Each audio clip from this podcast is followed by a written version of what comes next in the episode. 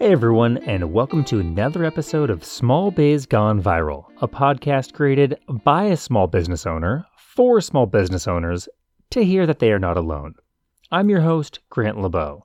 COVID has been really hard on small businesses, and unless you're in a country that rhymes with New Schmeeland, the end is nowhere near.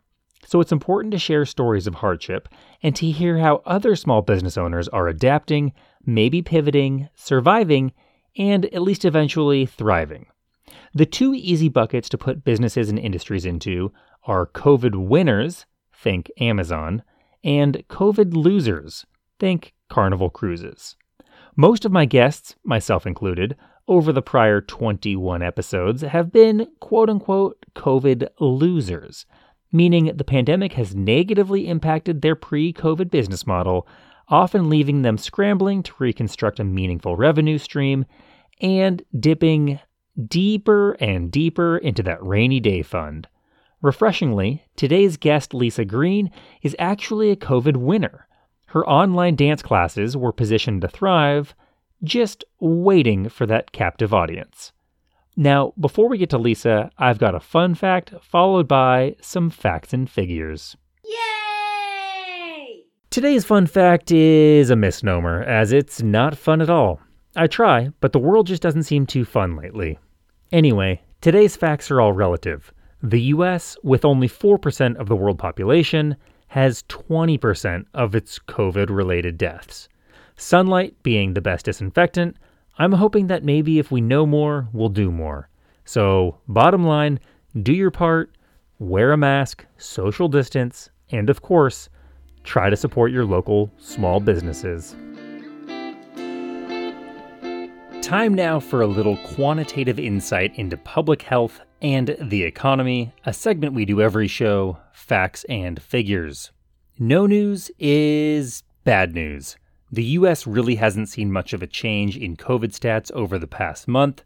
Mortality and infection rates remain relatively steady, which just does not bode well with the winter months right around the corner, and with them, more time indoors. Jobs numbers still historically terrible with over 824,000 new unemployment filings last week. The total number of people filing did go down by 1%, which I suppose is good news, though at that rate it would be 5 to 6 years before we saw a return to pre-pandemic employment rates. Currently, 25 million or 1 in 7 workers have been either temporarily or permanently displaced. Perhaps that reality of long term unemployment is setting in because the stock market saw its fourth straight week of declines, including even the heroes of the pandemic Tesla, Amazon, and Apple, all three of which are down around 10% in the last 30 days. But I promised you a COVID winner an uplifting story, finally. So, with that, let's get to our interview. Today's guest is Lisa Green, a dancing fitness yogini who loves skincare, makeup, hair care, and overall wellness. As a female biracial entrepreneur, Lisa strives to provide wellness to everyone in the form of physical fitness, mental health, and emotional health via her now exclusively online dance classes. The mix of methods dance, yoga, fitness, and wellness is her focus, hence the name of her online dance business, The Mix Technique. Finally, a bit of good news.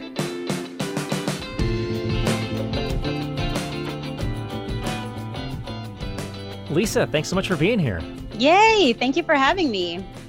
Yeah, I'm. I said this a little bit in the intro, but I'm super excited to have you here uh, because I feel like this show's been a bit of a downer, and oh. that's that's sort of what it's designed to be. Is right? Is, is to be like an audio shoulder for other small business owners who are having a hard time to cry on. Right. But I'm excited to have you because I feel like you were actually positioned to.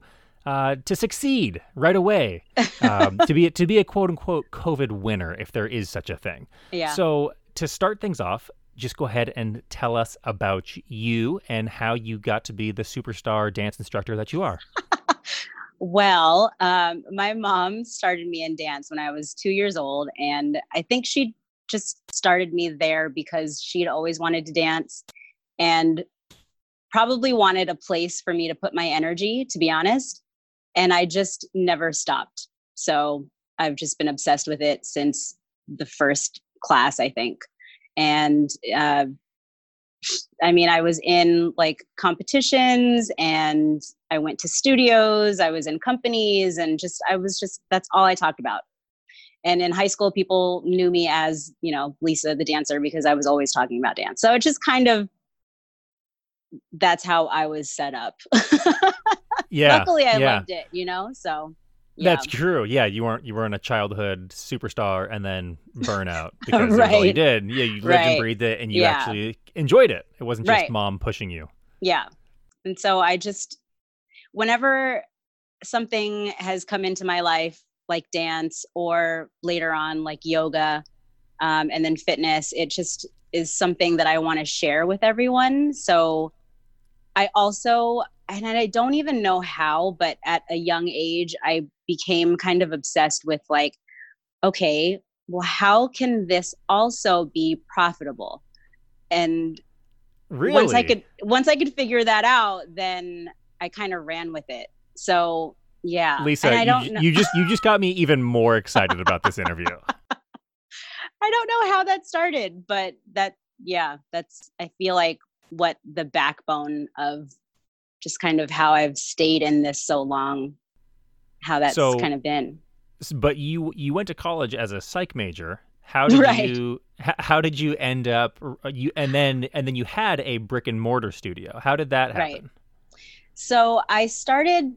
Um, I'd always been dancing, and I really wanted to pursue dance, but I always also felt that I needed to have the degree and just kind of like I don't know. I felt like if I said I was, I had a dance major, that people and people did actually do it. That's probably why would be like would scoff and be like, "What are you going to do with that?" You know. But I did. I did hear that several times, but um, before I decided to change my major to dance, I was a psych major because I really wanted to help people with whatever issues they were having, whether it was self esteem or just not feeling like they were good enough to do something. Because even as a trainer, I hear people say to me that you know they can't lose weight because they think that they're stuck at this or what have you and and i know that that breaks down to you know a psychological level as well Right.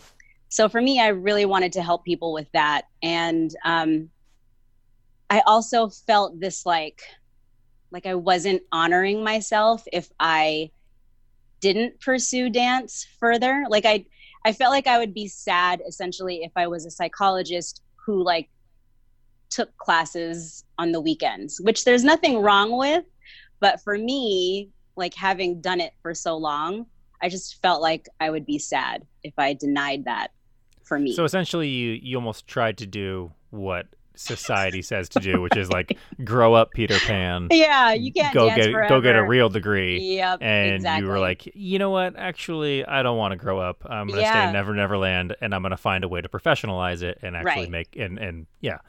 right So you so you come out of school and you end up starting a brick and mortar. hmm And um, you know, it was just me for a while. Like uh, I had a really great mentor who told me that when you start off, it's going to be you doing everything. So you can't go into it thinking that you're going to have employees all of a sudden, that you're going to have like someone else doing this. Like you're doing, you're the janitor, you're the accountant, you're the, you know, you're the teacher, you're the front desk, you're everybody. So I already knew that because I was learning from this studio owner who was amazing and taught me a lot of things. So for a couple of years, it was just me teaching all of my classes, doing all of the marketing. You know, sometimes people ask me if I had a, a degree in business, and I didn't. I really just was fortunate to work with a lot of small business owners, Mm-hmm. and I took what I could from them, from that experience, each job that I had Gotcha. yeah so from there i had the brick and mortar and um, it's crazy because for the first couple of years it was just me doing everything. And then when I started to like hire independent contractors and beef up my schedule with more of these really amazing teachers locally, then I got this email about how um, they had plans for my space and that I had 60 days and I had no backup plan at that point because I wasn't thinking that I was not going to be there. And I, you know, my, I figured my lease would be continued. And, and the thing that was so like jarring about that email was um, the plans for my space part because, because I had basically taken that space from dirt and like fixed it up. It was empty for a year before I moved in. So there was, you know, it was just it was a shit show before I had moved in. And so now it was this beautiful studio space. Like really just peaceful zen. I put all of my design effort into it and then to know that they had ideas for my space. Of course, it was like a friend of theirs that they wanted to move into that location.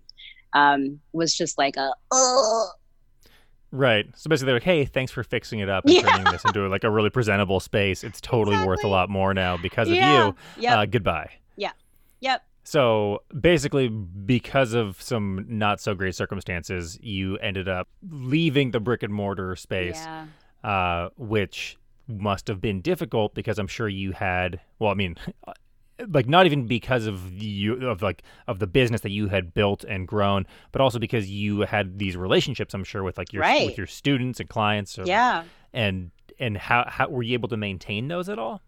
Um, I was able to maintain some. Um, a lot of them. What was hard was that in that particular area there wasn't any yoga. There wasn't like a dance fitness type of studio. And this and this was in 2013. Yes. Yeah. Okay. Well, the studio, I opened it in 2009. And 2013 was when I got the email. and the um, email. The email. Like I remember, and, and I, I, I tend to um, come from like a comedy standpoint. So me laughing is not it, it's not at all like the pain that I felt. Like it was literally like a death for me. I remember like reading the email and laying down on the floor in the fetal position like i don't know what like i had no plan. I really had no backup plan. I wasn't looking at other spaces because why like why would i be you know? Right we were st- and i remember it was the beginning of the year so i think it was february.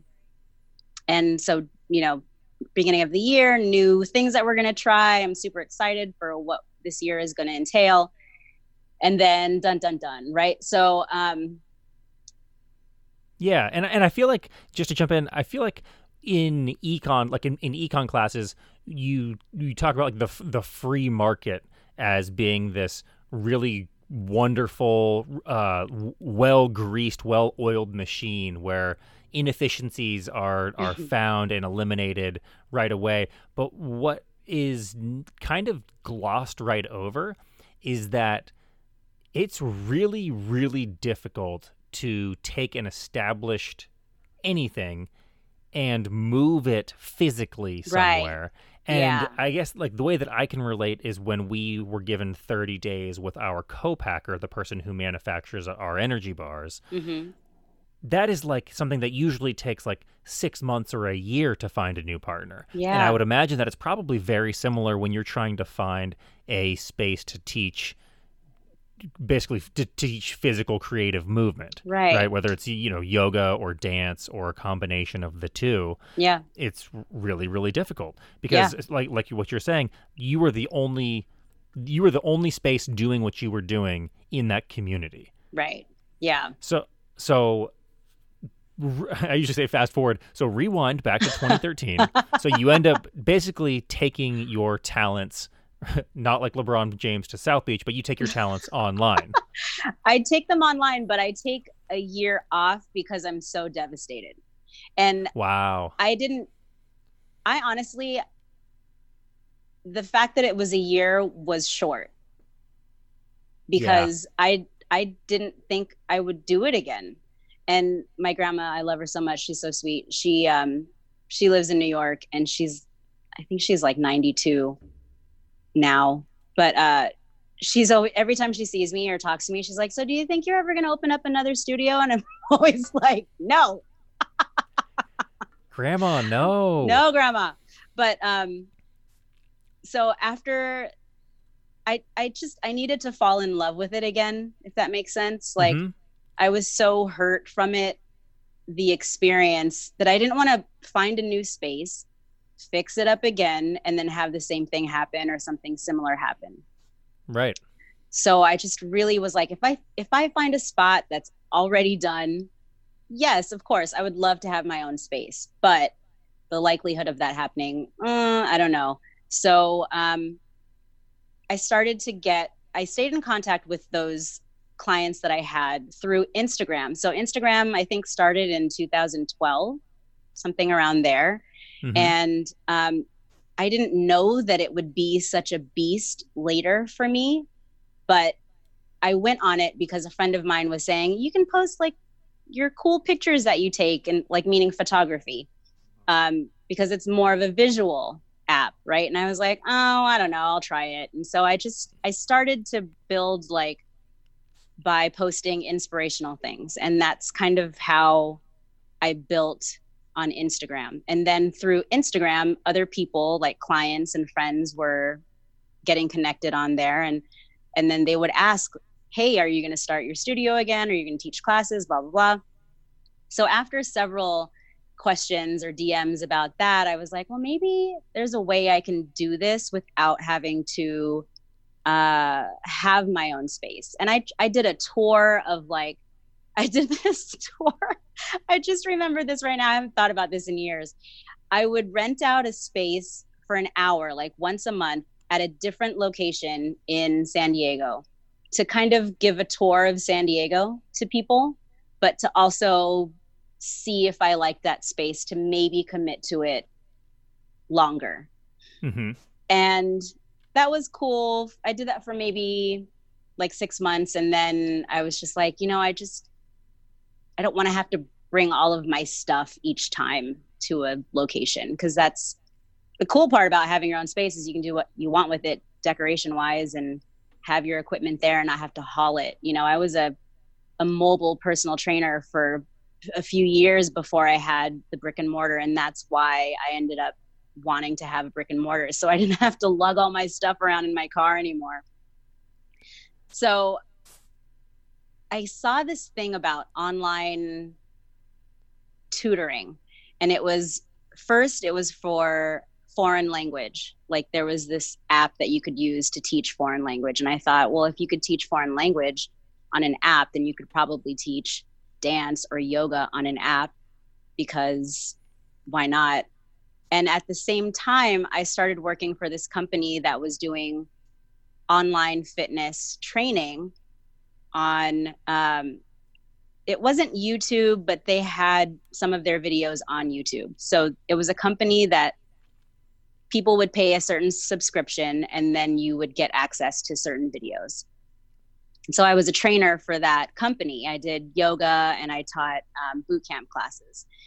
And so, you know, as I'm thinking, of course, as a kid, that whole like, how can I make this profitable type of thing? I've had a business before, I've had a studio, I could do this too, like on my own. Of course, it'd be different, but so then I started thinking about it in that sense. And I was like, well, let me research places that have or apps that have online because there was always YouTube, but there wasn't, I don't know, there wasn't a way, unless you were like, had a million subscribers, you weren't making money off of it necessarily. Like you couldn't profit off of it.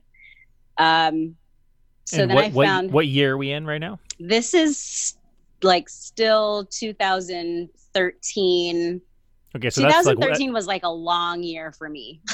Okay, it was a lot. That well, I'm, I'm just thinking that's that's also like that's that's well before this like big proliferation of online accessible right uh, training yeah. videos. Right, yeah. it seems like now you know there's whether it's like Peloton or ClassPass or right. You know any one of these big giant sponsors of the show. You know, th- there's right. there, there's a plethora of options now. Yeah, so I I started doing little side jobs like eHow, I think is still an online platform. You know, they're free classes. Um, but there was this app called Powwow. They're not even they don't exist anymore. They closed their doors. They closed their doors in 2015. But um, I tried it out and I was like, okay, well, I'm gonna see how this online idea goes. Here's my schedule. Whoever wants to log on at this time, take class, and you would pay. There was a paywall and all that, and then they would take class with me. Um, and I felt a lot of pushback because at the time, you know, people are still able to go to a studio, to a dance class. So it's like, why would I do it online when I can Ugh, just go luxury. to class? right. Back in the day. Um, so I got a lot of side eye because people were just like, that's weird. Like, I don't know. They just, I could feel the, the not getting it, you know? Yeah. So I kept trying to push it because I felt like there was something there. And because I know my schedule, and I'm like, there's times when I wish I could take a class, but I might not be able to drive all the way to whatever, or it might be a weird time where no one else is awake, but that's when I want to be able to get a workout in. Right. So you have an hour be, for a class, but you don't have right. 20 minutes 20 minutes on either side of it to drive exactly. and then another 20 to like shower and yeah. whatever. So you don't have you don't have 2 hours. You have 1 hour. Right. So I kept pushing it because I felt like there was something there. Um, and it was kind of in and out. So because I was teaching at actual locations as well, you know, of course, it kind of became like side project because it wasn't as appealing to people as it is for example now where you know people can't go anywhere except for their homes right. appealing or wah, wah. the only it's like the only show in town essentially right now. yeah yeah so basically you continued to kind of build this thing up and and start to do more and more online classes you were also doing more of a or had kind of a a day job here at some point where mm-hmm. you because you you still actually currently right you teach yeah, at, yeah. at our local community colleges and, and, and teach dance. And is there a special type of dance or is, it, uh, is, it, is that also a mix? I focus in jazz dance. So Ooh. do you know who um, bob fosse is? I do not know who bob fosse is. So, should i know who bob fosse uh, is? well no the yeah unless you're in dance you probably wouldn't know. But there was an fx show based on him recently or maybe a year ago. And so mainstream, he became a little bit more mainstream for people. So people were like, oh, now I know who Bob Fosse is. But yeah. that's like one of my favorite jazz icons. Um, but so I teach jazz at the colleges and then, you know, like yoga and fitness classes as well. But I do, I mean, I trained in tap, jazz, ballet, modern, hip hop. Like those are all yeah, you can do it all. you said it, not me. yeah. Uh, but so I, I think we we want to focus today on more of the the online aspect of things because right. I know you you are a, a very a talented uh, woman who has uh, talents like all over the place, and I feel like we could fill up hours and hours of this show with you know if, if we spent a, a, real amount of time on each one of the talents. But I want to get to basically what you saw, how you saw 2020 going as of February. So, 2020, I was really excited because I had my first yoga retreat planned and it was going to happen next week. And, uh, and spoiler alert. Spoiler not, alert. I'm gonna guess it's not it happening. Ain't happening, right? I was so excited. This has been on my vision board for I don't even know how many years, and um, we were talking about it last year, myself and a few. Um, there was another trainer, and then two ladies who kind of run the retreat type of business and then the actual retreat, like the location. And it was in Italy. And that's like, I've always wanted to go back to Italy. And so um, we were pushing it, pushing it, pushing it. And then it started to become, you know, in the news that like Italy was hit really hard, right? Yeah, so Italy was, was, like the ep- like one of it was like the European epicenter. Yeah. Of COVID. So before it even became like really crazy here, we were already like, I don't know if this is gonna happen. And you know, as a business owner, you know how that goes with investing and all of that. I, I, feel like this is another one of those times when you are laughing a lot, uh, but it wasn't through the pain, always, through right. the tears, but it, yeah, it wasn't yeah. always laughter. Yeah, right. it was. Yeah, right. Yeah. So that was a that was probably the the big focus of this year was was having that retreat take place, and so that not happening kind of flipped us all over and so without it, getting too much into what actually did happen, mm-hmm. still fo- still focusing on what we thought was going to happen. Right. Uh, so you had the retreat planned, and did you have it booked out yet, or was it still on the board on the we, vision it, board? It was literally like right about we to be. Were, right. Yeah, we were like about to buy our tickets. We had already um, secured the deposit on the location, like the resort. So mm-hmm. there was that but um, you know we were getting people to register. And right. i knew that if i hadn't bought my ticket my plane ticket yet that it wasn't quite real even though there was you know money put down. But um, it was like a week before we were going to buy our tickets our plane tickets. And then out so I, think I have, a, I have a good idea of the of the yoga retreat plans. Then uh, what about on the uh, for the online aspect of your business? How did you see that going in terms of what types of classes you were offering? The you know was it going to be a, a large portion of of your focused for 2020 how did you see that growing over the course of the year? It's weird because I was actually teaching more in person classes. So I was kind of, my focus was being pulled. And I wanted to focus more on my online stuff, but because I knew that I had other gigs, I hate that word, but you know, I had other yeah, locations other, where other was, irons in the fire. Yeah. So I wasn't really stressing it too much. Mm-hmm but knowing that I wanted to focus on it more. Um, so this, it's strange, but this whole thing was kind of like this kick in the ass for me to be like, hey, focus on your thing because isn't that what you want to focus on? like you're yeah. making money for other people, which is great, but you're also like not putting as much energy into your thing, which is what you were doing.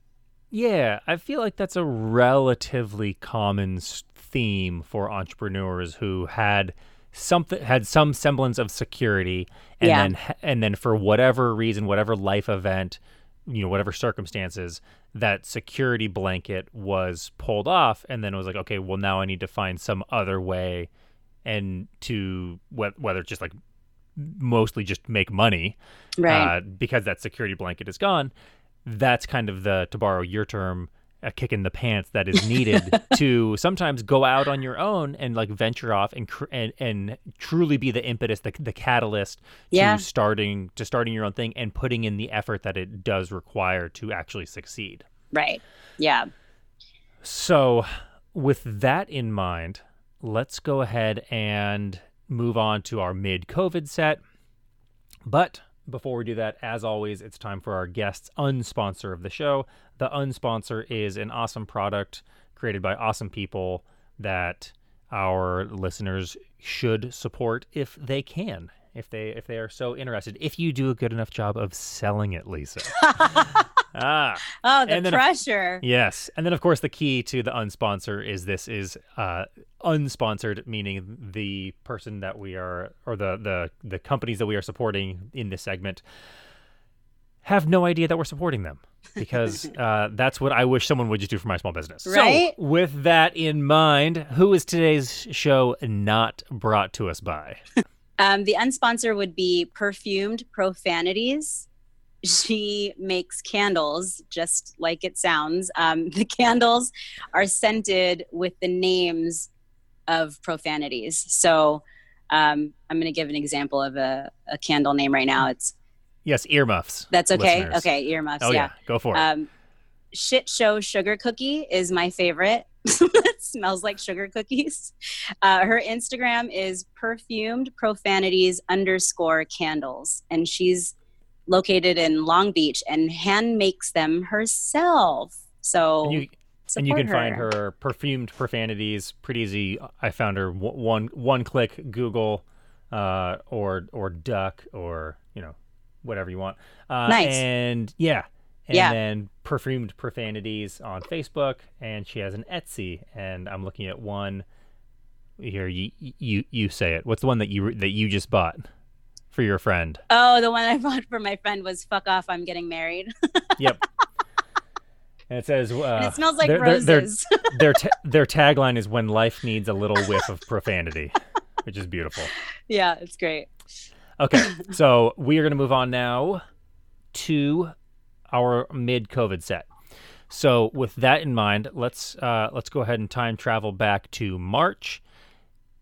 And back to the, the time of, of both laughter and, and tears. This was, I would assume, more more emphasis on the tears.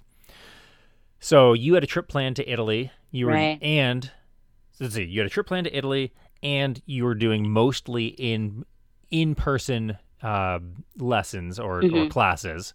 Mm-hmm. But you did have an established way to teach online. Right. So when did you? I, I guess just walk me through your march in terms of your realizations and kind of your timeline of of cancellations and and uh, the impacts of yeah. that one month on your businesses. So when I started to realize slowly that this was really what was happening. um, I was mid semester with my students at two schools, and we kind of had, as teachers, had to go into hyperdrive. So I didn't really have a chance to sit down and get sad or think about it because I had to hold it together for my students who I'm sure were going through all kinds of things. And um, as the representative of their class, you know, I have to make sure that they're all okay. And so we transitioned, like, I, I taught a class on Saturday and got an email the Friday before that was saying, starting on Monday, all of our college classes are going to be online. So I knew it was serious when that happened. Um, I then had to go into hyperdrive and come up with i mean luckily i'd already had a space where i could teach because i created it for my online stuff but really wasn't using it so much. And so i had a space where i could teach my classes from home. Um, i was meeting with them every couple of you know every few days throughout the week and really just making sure that they felt that they had support and if they had questions that they could reach me. And so email and internet was just crazy. Everybody knows that. But so I kind of, in that just like hyperdrive mode, was thinking, okay, well, if the colleges can transition that fast online, and it feels like a pretty smooth trend for me. I I know people who didn't have a very smooth transition, but it felt like a very smooth transition for me. Then I can see if maybe people are more open minded to having these classes that I've been talking about being online, be online. Right. So I just kind of like, went with it. Yeah. I mean, yeah. it, it, just from listening to the story, it sounds like you know there's the the Malcolm Gladwell story of how Bill Gates grew up and like he was uniquely positioned to you know because his parents were professors at University of Washington and he had mm-hmm. access to the supercomputers back before like anybody else did. Uh, so mm-hmm. he was like totally uniquely positioned to become this like mega superstar that he is now. Yeah. I feel like you in your own way are the you you like no seriously you had this this background because you because well before there were the the online class passes and pelotons of the world mm-hmm. you were doing kind of you were like the the early adopter trained in in doing something that sounds actually somewhat difficult, which is taking something that is an inherently physical product, right. uh, like or an inherently yeah physical product expression of yourself that you know uh, is usually witnessed in person on stage and and a lot of the value as a as a viewer is being there in person. Yeah. And it seems like that definitely it seems like that translates to the recipient of the instruction as well because you can do the hands-on corrections. Right. But because you have that ex- that ex- that you had that experience of teaching online already, you had somewhat of a seamless transition, Mm-hmm. right? And Yeah. that I think I feel like that gave you a leg up, and then also because you just have this naturally entrepreneurial way of looking at things and thinking, hey, how can I, you know, like you were saying earlier, how can from a very very early age, how can I, you know, profit from this? Yeah. And so I am excited to hear kind of how you very quickly, on the one hand, like you're canceling a trip to that's been on your vision board forever, and you're in a trip to, to to Italy, like the the some you know the the pinnacle thus far of your working experience, yeah. and that is obviously like a tear jerking experience. But on the other hand, you're seeing this business opportunity Mm-hmm. How was that having that like like were you just oscillating between okay i gotta seize this moment and then then like okay but like but doing it like through tears Right. of of uh, but i'm also canceling my dream but i have this giant that this Right. giant opportunity I uh, am really good at compartmentalizing. So I'm able to put that yoga retreat sad box away for a minute and then focus on. And I think all entrepreneurs feel similarly in that when they're creating, or at least for me, the creating part for me is like the really exciting part. Like that gives me an adrenaline high.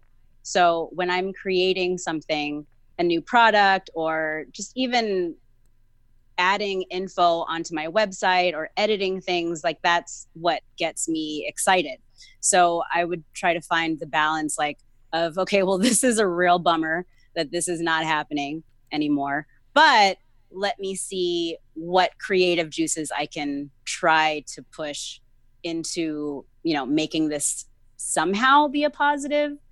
Um, so yeah i just tried to use the outlets that i had.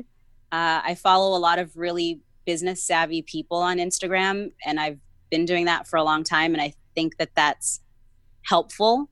So i know that social media is free you can use that i mean you can pay for ads too but for the most part if you're doing you know if you're putting out content that's all free and you can get a lot of exposure that way youtube instagram facebook facebook business pages, Twitter, all of that. So when I'm on social media, I'm not really on social media as like fun time. Every time I'm on, I'm on as business person and it's like I'm trying to share more info about either my online studio or how they can take classes with me or how they can train with me and and then people will inquire, which is the amazing part about social media. Right. You you see it and you want to touch it and you do. right. Yeah. Essentially, right? You, Yeah. You, yeah. You, are able to to reach out in ways that prior to social media were borderline impossible. You go through an agent or you call you know, Yellow Pages or whatever, and it's like, yeah, I, I like what she's doing. Hey, can you teach me how to do that? Yeah. Right. And so you are already had the infrastructure in place to capitalize on those questions, basically on the on those inquiries from potential uh, clients or students. hmm Did you start to see an uptick immediately in terms of people requesting your your uh, expertise in a professional way? I feel like I did only because I started marketing it more. Like,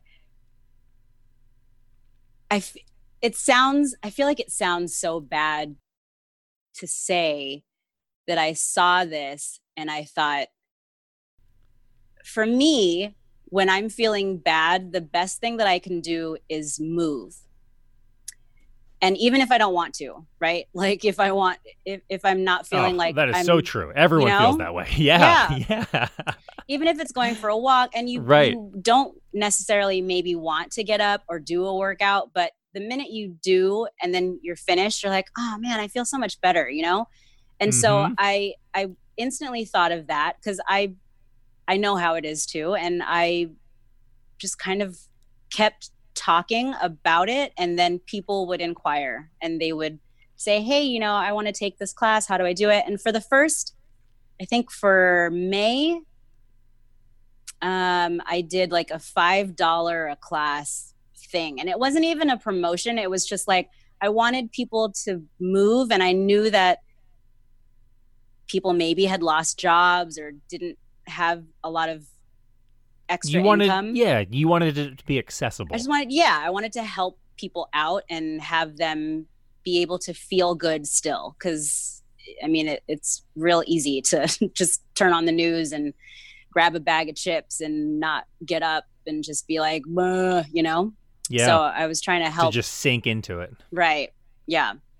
Which is, you know, I kind of feel like I ended up doing that in June, but that's another story.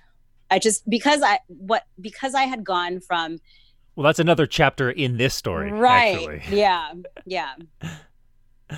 so so you started to see more you started to get more inquiries.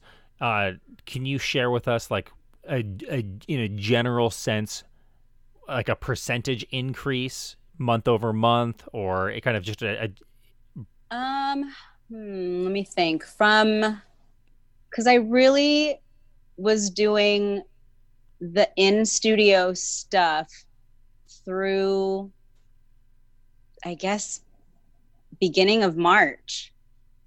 And then school flipped to online.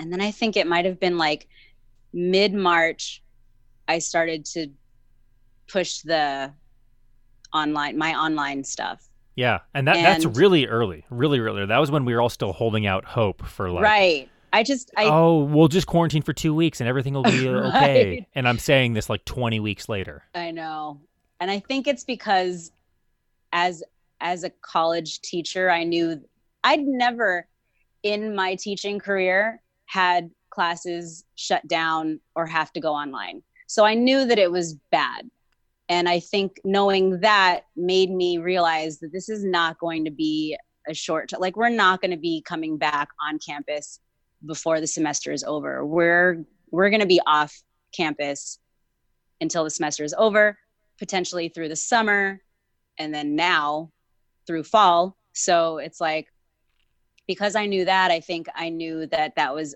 a, a kind of point where i could jump in and try to add more classes so that people wow. could I don't know. I was just I trying to I'm I'm so impressed. I feel like that was so perceptive because that like a I think that puts you in like the the real extreme minority of people who saw the severity of the situation that yeah. early on and I think from a prof- professional standpoint it gave you a leg up on competition because you were willing you knew that that investment would pay dividends down the line right. that whereas others were kind of holding out hope that hey maybe our student we don't need to we don't need to invest in that infrastructure because our studio will open again in two weeks. Right. Yeah. And i've like work for um as an independent contractor at certain studios and um they were having to close. And so you know it's just so I feel for the for the the studio owners who are having to close or maybe even having to close permanently because I yeah. totally know how that feels and how heartbreaking it is. Right. Yeah. So I get it. I have um, a friend who just opened up a studio several months ago, gorgeous space, and and now it's like, what what's going to happen to the space. Yeah, like it was I mean, built. It's absolutely you know? life altering because right. if you if you especially if you just opened something in March right. and you'd been let's say you'd been you know putting all this time and effort and, and money into it Ugh. for the months leading up to it, that means yeah. you didn't qualify for the PPP either. Ah. So it's like ah. just a double whammy. You don't get government funding, but you're also not allowed to be open. right. mandated by yeah. that government. So you're yeah. you're kind of that loophole in it's a very very bad way. Yeah, right. You're the, you're the, the blind spot in that program. Yeah. So so percentage. The, I mean, I don't know. I yeah. would say like maybe fifty percent. Fifty percent increase. Yeah. since the beginning, or was that in, was that in those first little bit? That's since uh, February. So Okay. because because I wasn't focusing on it as much because I Mhm. was doing all of the in person other studio classes. Um, Yeah. and then you know really pushing it harder in march and then when i realized that it was going to be more of a permanent thing that we were going to be quarantined and then things were going to be closing down um, pushing it even harder in april may Right. So then moving on into June and now, you know, J- July and, and we're man. getting into, into August. Okay. Yeah, this thing will just the the rest of the world is going back to normal and we're just like slogging our way through we this. can't get it together no, we can't. Wear a mask. right So take a take a take a kick-ass dance class online. yeah it's really i mean i get it people love vibing off of other people and but you can still vibe off of people on um on i mean when i take class i'm looking at the instructor like i'm not really you know but there are other people who are logged on with you if you need to feel like you're not alone taking a class Ooh. that you can vibe off of if you need like to the, the, mon- the mantra of this of this podcast you are not alone right yeah yeah so so sorry you, you said june what about june july Oh, just moving. So mo- moving forward, basically, wh- how do you see your business continuing to evolve? And uh, you know, if people are really coming to terms with the fact like we are not getting better at this. yeah yeah So, are you starting to see more people lately kind of come on and uh, to to use your classes? And I'm also curious. Oh, here I go again. I'm always adding on more questions on top of questions that are unrelated. I I want to know it. where you're getting your customer or your, where you're getting your students from. Are they are they all in San Diego? Are they starting to come more from online? I it's weird. Answer either one of those questions. okay or any of those questions. so um, what i'm hoping will happen moving forward is uh, I've, I've been doing the online classes and i've been building my video on demand library because i i had an instance with myself where i felt like maybe i wasn't a strong enough dancer to take this one particular class and online. And um, i was like oh my god everybody else in the class is going to be like because i took june off. That was probably where the you know covid depression came in and i just didn't want to do anything. I had like a couple of classes a week that i was teaching but it wasn't nearly as as busy as during the semester because the semester was so intense um, that i think the feels hit me then because the semester was over my students were good their grades were submitted you know i took care of them. And then i was like oh my god. Like, then i was realizing like how crazy everything was. Yeah, um so i that was that was July for me. was it? Yeah. okay. Yeah. Yeah you were saying. So june that was june. And um i didn't work out aside from the couple of classes a week that i taught and because i usually try to get my own workout too on top of the classes that i teach just to feel good for myself. And um, there was this class that i wanted to take and i thought that i wasn't ready yet. And so i i almost didn't take it because i didn't want to be on the screen or have like everybody also see me. So then i started to think as a client if i have people that are feeling that way too I want them to still feel like they can have access to me and train with me, but maybe they can do it whenever they want to. So it's a video on demand where they can work out. You know, maybe they get off of work at 2 a.m. They can put the And they want to log dance. in, right? They can log on, exercise with me. There's me talking them through and all of that. And they don't have to worry about anybody else seeing them or being intimidated. And then maybe after a month, like, like what had happened to me, after a month, I feel like, okay, this is fine if I take this class with this person live in person, but on on um, like a virtual class Yeah. instead. Yeah. So I'm moving forward with that video on demand, and then um, you had said something that I was going to answer, and I now I forgot what that one was. What was your Oh, second boy, question? I'm always forgetting. or what was your third question?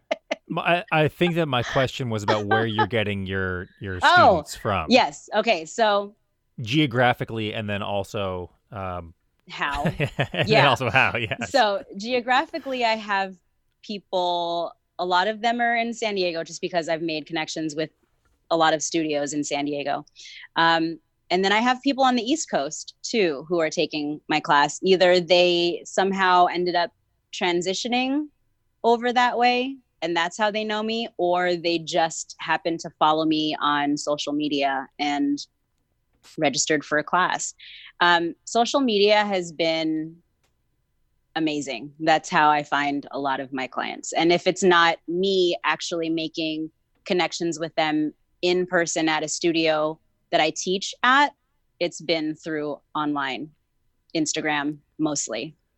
Oh, well, it's good to hear that social media is doing someone Something. something, Something good, good. in this world oh boy Yeah. Yeah. So, as we kind of move to to wrap up the show, what is a what is the best case scenario for you as you look forward? Like, what is on your to what is on your vision board moving forward for the next six to twelve months? I suppose. My vision board. Um, Just in terms of like you know uh, new, I would say customer acquisition, but student acquisition. You know, Yeah. growing growing your business because I think that at least in the U.S., like this is not going to end anytime Yeah. soon, right? Yeah. And and so h- how do you see things continuing to grow for you? And also, do you s- see? I did it again. How do you see how how do you see things continuing to grow for you? And do you think that there that that growth will continue when things begin to reopen again? I okay, so first part, um, I am hoping that people stay open minded and try new things during this time. I know it's like there's so many things that people are trying to figure out, and a lot of stuff I feel like is on hold for a lot of people. I feel like it's a good time experiment sounds like a bad word, but I feel like it's a good time to try new things. I guess experiment, yeah, Yeah. because why not? Like what, you know? So um, maybe try that class that's online that you didn't think would work or or be fun. Um, I've been having fun online, like taking classes, learning new things. Um, if you are a person like myself where you're constantly thinking of new ideas or products or things to like invent use this time now to do that like you can you can learn so much on youtube on like the internet you know Right. um, so the internet the internet doesn't have to just be like a, a faucet on full blast of negativity Like, Right, there's yeah. there's actually a lot of knowledge and Yeah. things to be learned and and self-improvement to be done if you if you want to right if you're if you're able to focus is right the thing. Yeah, yeah. So I would I would just suggest that like really take this time to learn something new or push whatever it is you've been wanting to create if there's something that you've been wanting to create. And you mean then like a podcast about the real sides of entrepreneurship yeah, like a podcast. Hello. Like that's, that would be great. Um, and then, oh man, what was your other question? I was gonna answer that one oh too, this, and I forgot. this time i lost it uh, i'm out of i'm out of here you this time said But you know what? I do. Oh, I I, do have remember. another question though, and Yes. it's because, and it's going to be our, our last question, okay. and that is because we like to end this show.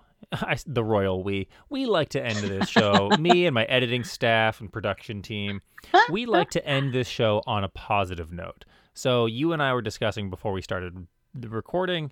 Basically, one of kind of the the ancillary like the the side effects of in, a very positive side effect of of this. And and that was uh, kind of how people are treating each other. Mm, talk yeah. Oh, yeah just tell me tell me about that. Tell me yeah. Tell, tell me more about how you about, about what about what you were you were telling me earlier just a little bit when i when i said pause. We got to save this for we got to Right, save this for the real yeah. deal. So, um, you know, I feel like there's a lot of everyone's doing their best. And I feel like people would say that before, but not necessarily understand it. And now we're all really getting it. Like, you know, I mean, even with TV shows that we see now, they're doing it from home. So if there's, if someone randomly walks by in the background where things might have been like unprofessional seeming, it's like, this is our reality and everyone's a little bit more forgiving now which I think is awesome because that allows us to really understand how human we are. I think we forget sometimes, especially when we're doing so many things. And like as business people, we're like, you know, you have to, you got to do this, you got to do that, you got to do this. You're the the person that's creating all of these a, like, things like a like like a veil of perfection right almost. yeah and so you know now we're all kind of realizing like wow we really are human there's more humanity that's um that's taking place uh, you know i mean you can if you look at the news there's stuff everywhere all the time but what i've been seeing and experiencing is that people are a little bit more understanding and patient and i think that that's really cool i think that's really beautiful I totally agree, and I feel like you were just narrating my my day to day thoughts there when when I'm when I'm in a positive space, and I, right, think that you're right. right. I think that yeah, people are generally more forgiving and understanding, and you, you know you can be a CEO of some major, you know some big company, and you're still gonna have like your kids tugging at your, right. know, your feet during your Zoom call, or like the dogs barking, and like people just get it. I know that when yeah. I'm making sales calls, it's like it's actually easier now to connect with people yeah. because we have these this big shared experience. And so yeah. it's and I'm glass glass half full of way looking at a at a disaster. Right yeah. But I'm hopefully totally that sticks cool around. with seeing uh, i'm i'm fine with being on a zoom meeting if i get to see somebody's dogs in the background. That makes it totally worth it for me. So yeah that happens probably three or four times a day. I'll be on a call and I'll have to be like, "I'm so sorry, that's my dog. the The UPS guy just came here. My dogs uh, are freaking out." That's funny. Um, Lisa, I I loved having you on the show because th- we we needed a COVID win. We needed someone who actually had a had a positive story and wasn't just seeing business, you know, go down the toilet. Yeah, and, uh, refreshing. And I know uh, I'm actually gonna gonna look up. Is, can can I take your class? Oh is my this, god, yes. Like a, are, are you totally total, can. Are total like uncoordinated noobs allowed to, to take your yep, class? All it's all levels, co-ed. Yeah, everybody's welcome to the party. All right, and I'm I'm gonna I'm gonna tell my sister about you too. She actually just graduated with a, a with one of those dan- those fancy dance degrees oh, into a world that doesn't really want in person dance. So oh, but there's virtual dance now. So yes, can, I know, yep, I know. Yep. I, am gonna tell her. Yeah. Uh, she she actually coordinated uh, my our my wife and my first dance. Aww. And, and she and and she made it very she choreographed it to be very forgiving. That's is awesome. What, is what she said. Yes. Oh, that's very cool. Well, now I want to see that video. I can share that with you. Yes, that'd be awesome. We'll share that in, in uh, less of a public forum. All right. Uh, Lisa, thanks so much for being on the show. Loved having you. You're you too. Thank you. Lisa, I almost forgot. Where can people find you? My website is themixtechnique.com and I'm on IG, Instagram at the Mix Technique, and also on Facebook at the Mix Technique and Twitter at the Mix Technique. Ooh, uh, big surprise on that last one. Okay, so Woo! at the Mix Technique on everything, basically. Yep. All right, fantastic. Go find her right now. Thanks, Lisa. Yay! Thank you.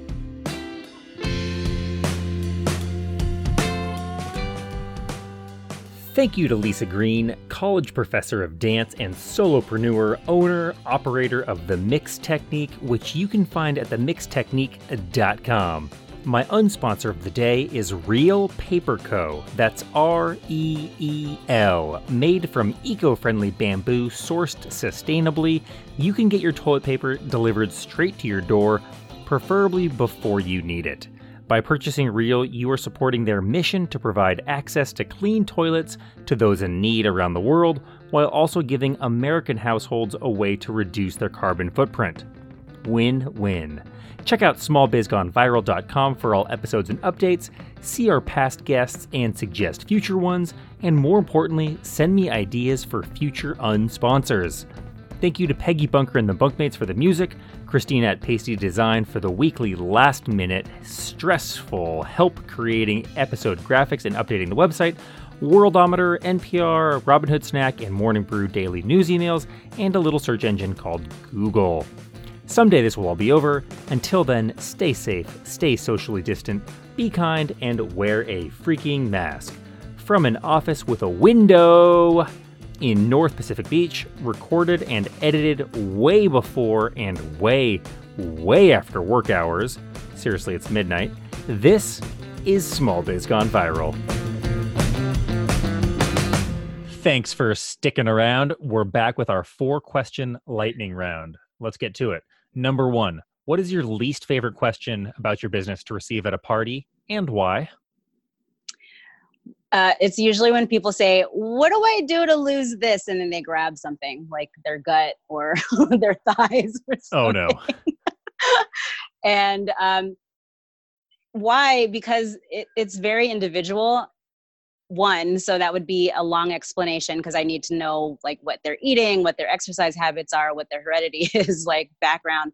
And two, because I'm at a party and it's like I'm not working.